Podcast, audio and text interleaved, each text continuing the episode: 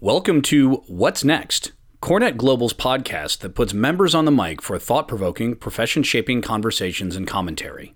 In this episode, Ben Waber, CEO of Humanyze, discusses transform your organization's social wellness with data. Good morning, everyone. Looking alive. I love it. Uh, my name is Warren McShane, and I'm really excited uh, to introduce our next guest. Um, it is my president and uh, co founder, Ben Waber. Um, and today he's going to be discussing transform your organization's social wellness with data. To give you a little background to set the stage, uh, Dr. Ben Weber um, obviously our president and co-founder of Humanyze, uh, which is a people analytics company that measures communication patterns to help companies answer specific business questions. Uh, he's a visiting scientist at MIT Media Lab. Uh, previously worked as a senior researcher at the uh, Harvard Business School and received his PhD from MIT for his work with Alex Sandy Pentland's Human Dynamics Group. He has consulted for industry leaders such as LG, McKinsey and Company, Gartner on technology trends, social networks, and organizational design.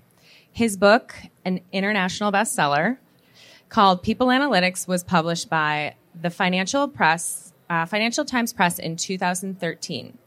And if you head to our website today, uh, we just released uh, the latest HBR article that was published uh, by Ben and partnered up with another PhD, Ethan Bernstein, called The Truth About Open Offices. So make sure you check that out. All right. Thanks for that, Maura. And uh, yeah, no, I guess. Uh, so I, I, could spoil the HBR article for you. Um, basically, the, the, truth about open offices is um, they do different things depending on what your company does. So it's sort of like unsatisfying, but that the, the main point is that you should experiment with stuff. Okay, so there now you don't have to read it. Um, um, no, but thanks for thanks for coming.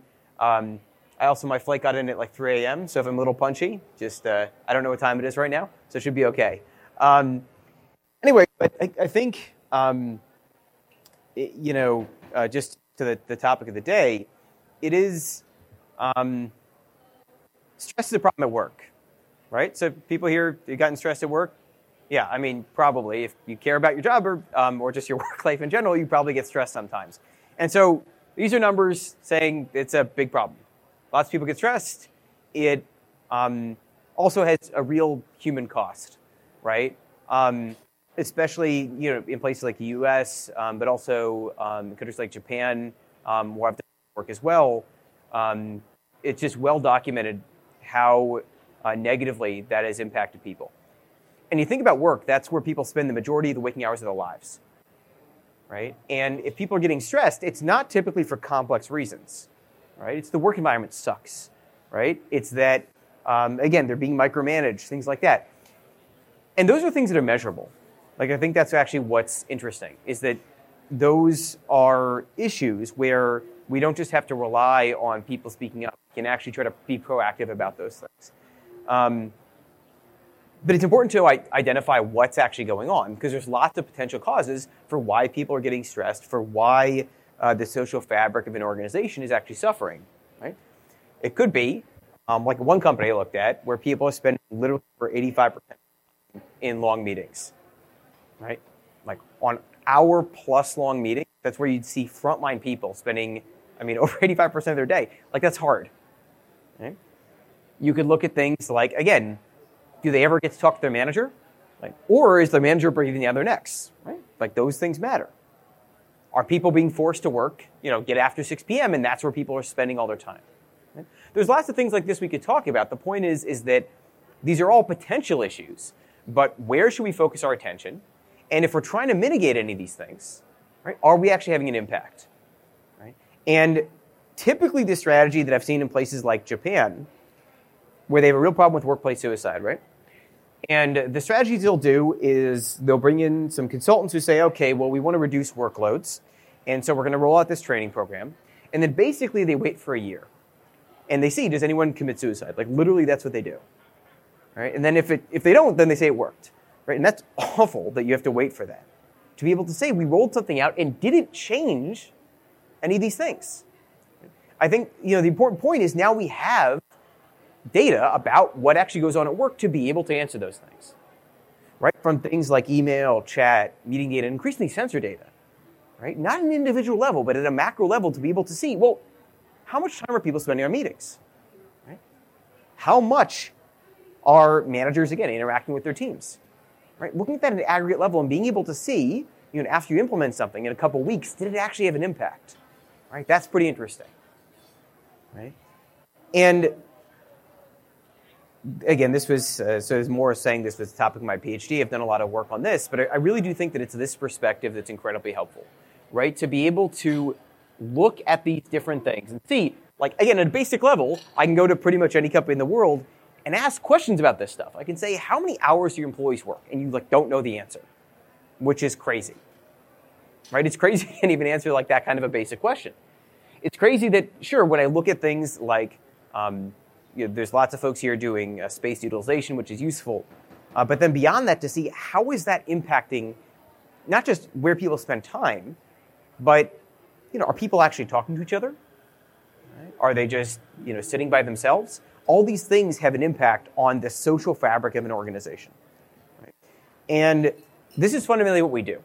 Right? It's what again I've done starting my PhD, uh, and it's what we do at Human. It's really about trying to combine different aspects of how work gets done. And part of this is the data on how people collaborate. So who communicates through, when, how often. Um, it's looking at you know what are the processes within organizations, right? And it's looking at how things like how are the workplaces designed to be able to look at what are the networks within organizations, right? Because again, there's decades of research in social science looking at how important these behaviors are and how important these networks are. Now, traditionally, that was done with surveys um, and uh, human observation, which is useful.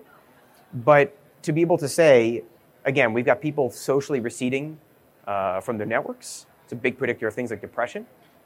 Again, when people get overloaded with things like meetings, well documented the kind of impact that has. So to be able to say, here's what's actually happening, and here's how that's changing, here's how uh, that relates to turnover, performance, to make that real for organizations, um, I think is really critical. Right? So my co-founders and I books on this. You know, holidays are coming up and makes a great gift. Um, anyway, um, but again, the point is that there is a lot of work on this, um, and this has been going on for a while. And uh, again, if to the extent you're interested, you can look more into this. Um, really, the way to start, um, at least that we've approached looking at things like stress and just wellness, social wellness within organizations, um, is there's a couple steps here. I mean, the first is that, again, any of your organizations have an already a lot of data about how people work right? And it's to hook into that to look at what are these broad flows of behaviors and communication uh, within an organization. Not to look at things like content, right? Um, not to look at even individuals, right? But to look at these macro trends from across these data sources, right? Um, then from that to be able to look at these um, at these networks to um, actually use uh, scientific metrics, things that people have written and that we've written lots of papers about, see what metrics actually matter, and then use that to drive dashboards. Right? So, just to step back for a second, um, at this point, from you know across our work at you know dozens of the largest companies in the world, we have the largest data set on workplace interaction in the world. Um, so that's interesting. But if you think about what we're talking about with this kind of data, if you look at email, it's you know who communicates with who, when, how often. If you think about sensor data, right? If you have you know you, you tap into uh, you know you log into your building with your phone, or you tap in with an ID um, essentially, you get millisecond level data on what's going on in the real world. Right? And that data is incredibly powerful, but obviously there are privacy implications of that as well. Um, and so, one of the issues is that in places like the US, there's essentially no regulations around this stuff, um, which is kind of crazy. Um, in places in the US, you get things like GDPR, which you know, we're deployed globally, so we go above and beyond those things. But I think it's very important to think not just about what's legal, but what's right with this kind of data. Right? Um, and the fact that the stuff that really matters for organizations, it's not, you know, what does Ann do at 2.30 on Tuesday? Who cares?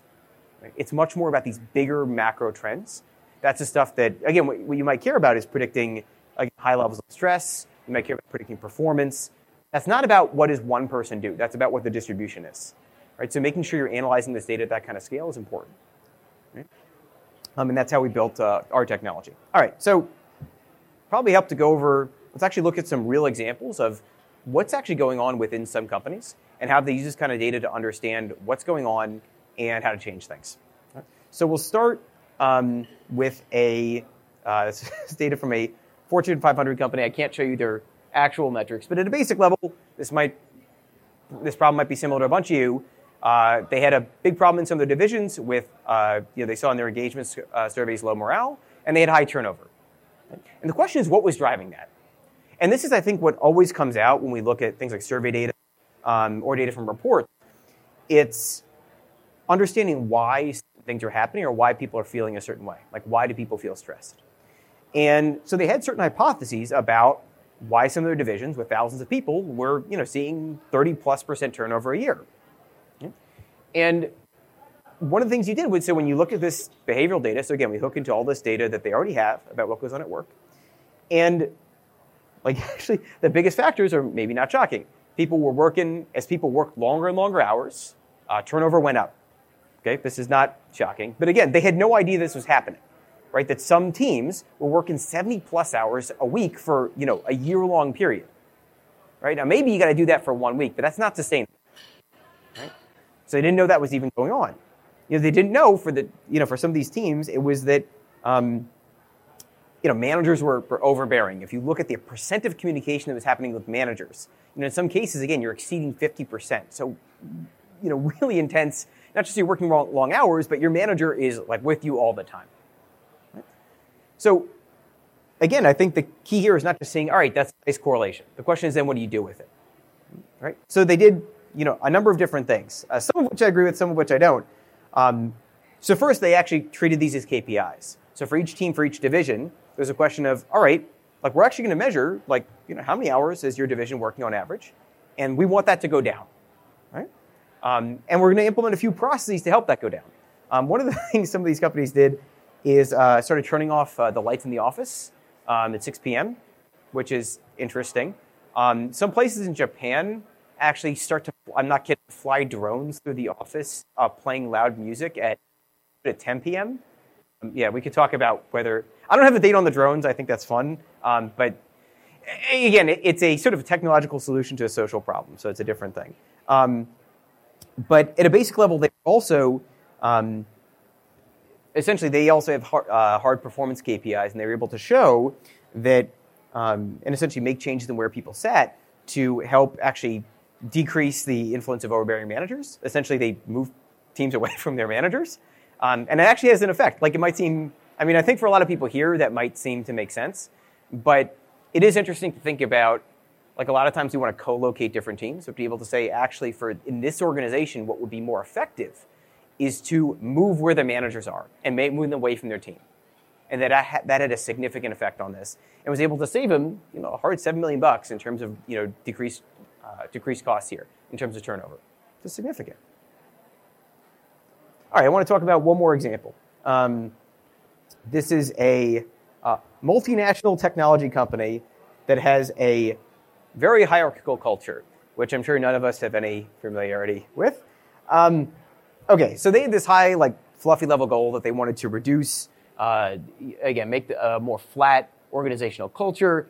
Um, but then we look at it from a wellness perspective. They hit some real issues where, I mean, you can, I don't know if you can read this from the back. Um, at a basic level, they have lots of long meetings, right? So over 90% of the actual meetings that they had, again, this is from their calendar data, um, were over one hour, over one hour, right? Which at least for me, like I typically do one hour, so getting lots of 90 plus minute meetings, um, maybe not super effective. Um, now, we actually had performance metrics uh, for these engineers, things like milestone attainment. And again, this is an organization with tens of thousands of employees. Um, and so for a lot of them, you're able to show that actually, if you reduce the amount of time in meetings and the amount of times they were interrupted um, by things like emails or chats, um, that their performance went up. Okay, so you can actually show the relationship to KPIs that matter for this organization. And um, so essentially, what they were able to do was not just track this as a KPI, but what they were able to do was actually start to change their space. So you could see what sort of rooms were used for these longer meetings. And essentially, what they did is they subdivided those. So they made it so that if you were trying to get your whole team together for like an hour and a half meeting, you would do that like in an open area where lots of other people are. Um, so it even made it socially difficult to actually do this. And you're able to show that they reduce you know, these meetings you know, very significantly, by over 40% like the next quarter. So even just in terms of the amount of, there's a lot of ways we can look at the actual impact of this, but in terms of the percent of hours, the amount of hours that people are spending in meetings, right? You could show that people were able to get, I mean, was a 20 plus percent more focus work done the next quarter? You could show that in terms of time that people were multitasking meetings. So not just so what's interesting about this kind of data is I can look at not people are in meetings, but are you actually emailing people in, when you're in the meeting? Are you chatting with people when you're in the meeting? So you're supposed to be focusing on the meeting, right? I'm sure none of you here have ever done that. I mean, I've never done that. Um, but again, the idea that that's not the best use of our time, right? If we're just sending, what you would see is when the meetings exceeded one hour and six people, you were spending over 60% of the time actually doing other tasks in the meeting, even if you were physically there right? Which that, that was interesting to me because you could tell from sensor data that people were physically there.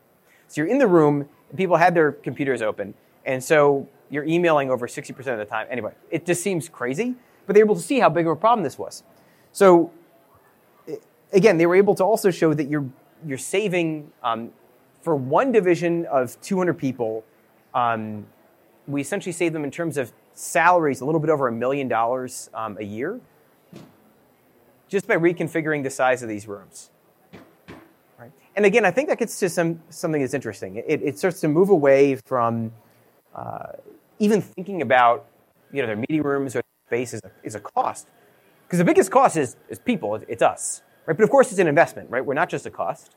Right? If you can you know, make a workplace 5% better to actually improve performance by 5%, if you're a Fortune 500 company, you know, I don't care if you're spending millions of dollars, you can do that every time. The challenge is always to show the impact of that, right? And particularly when you're talking about things like, like stress or work, it's the ability to very quickly show an impact on that and to be able to rapidly test things out across the organization to make a really big impact.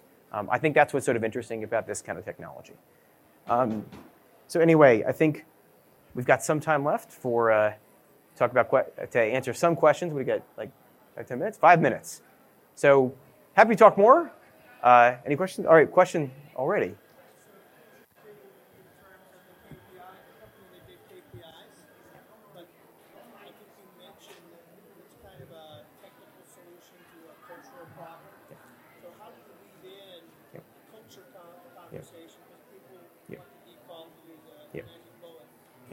So the question here was a lot of what we talked about was sort of behavioral KPIs, right? Um, but that there's also this big cultural component of how people work and how do you combine those things. And I do think what's critical is the combination of these things. A lot of people come to us and they'll say, I want, I want you to tell me what the most productive groups are from looking at behavior. And you can't do that, like just to be clear, right? Because what makes me productive, right, is different than what makes more productive, different than makes other people productive. We have different jobs, we have different roles. And so the idea is much more, is sort of turn that on its head and say, well, culturally, what do you want to have happen? Okay? You say we want a, I want cross-functional integration. Great, that's measurable, right? How much do these different divisions talk to each other, right? I want to have a, kind of teams that are lower stressed. Okay, these some of these metrics are proxies for that, right? So those are things we could look at. But the question is really, what are you going? What is your goal? And I think with a lot of workplace changes in particular, we don't actually operationalize. We don't say what we mean right? We use high level terms like I want to I want to increase wellness. That is not something that's, that's, you know that's high level. I could ask you in a survey, and that's totally meaningful. But especially at large scales, and to be able to drive actual investment, right? If I can say, all right, I want to you know reduce stress in the workforce, and I have a way to actually show that we're making a quantitative impact on that, right? So what we're going to do is we're going to change the workplace so that I reduce the amount of meetings by 10%. I'm just making that up, right? but at least have a goal that you're driving towards and being able to see does it work? Whatever you're doing, does it work? Right? And I think then we can start to admit that any workplace change we make, we have a hypothesis that it's going to have a certain effect, but it's a hypothesis. We don't really know. And this is a way to be able to see are we making real progress towards that goal? Maybe time for, for one more? More questions? All right. Well, thanks everyone for coming. And uh, yeah, have a good rest of the day.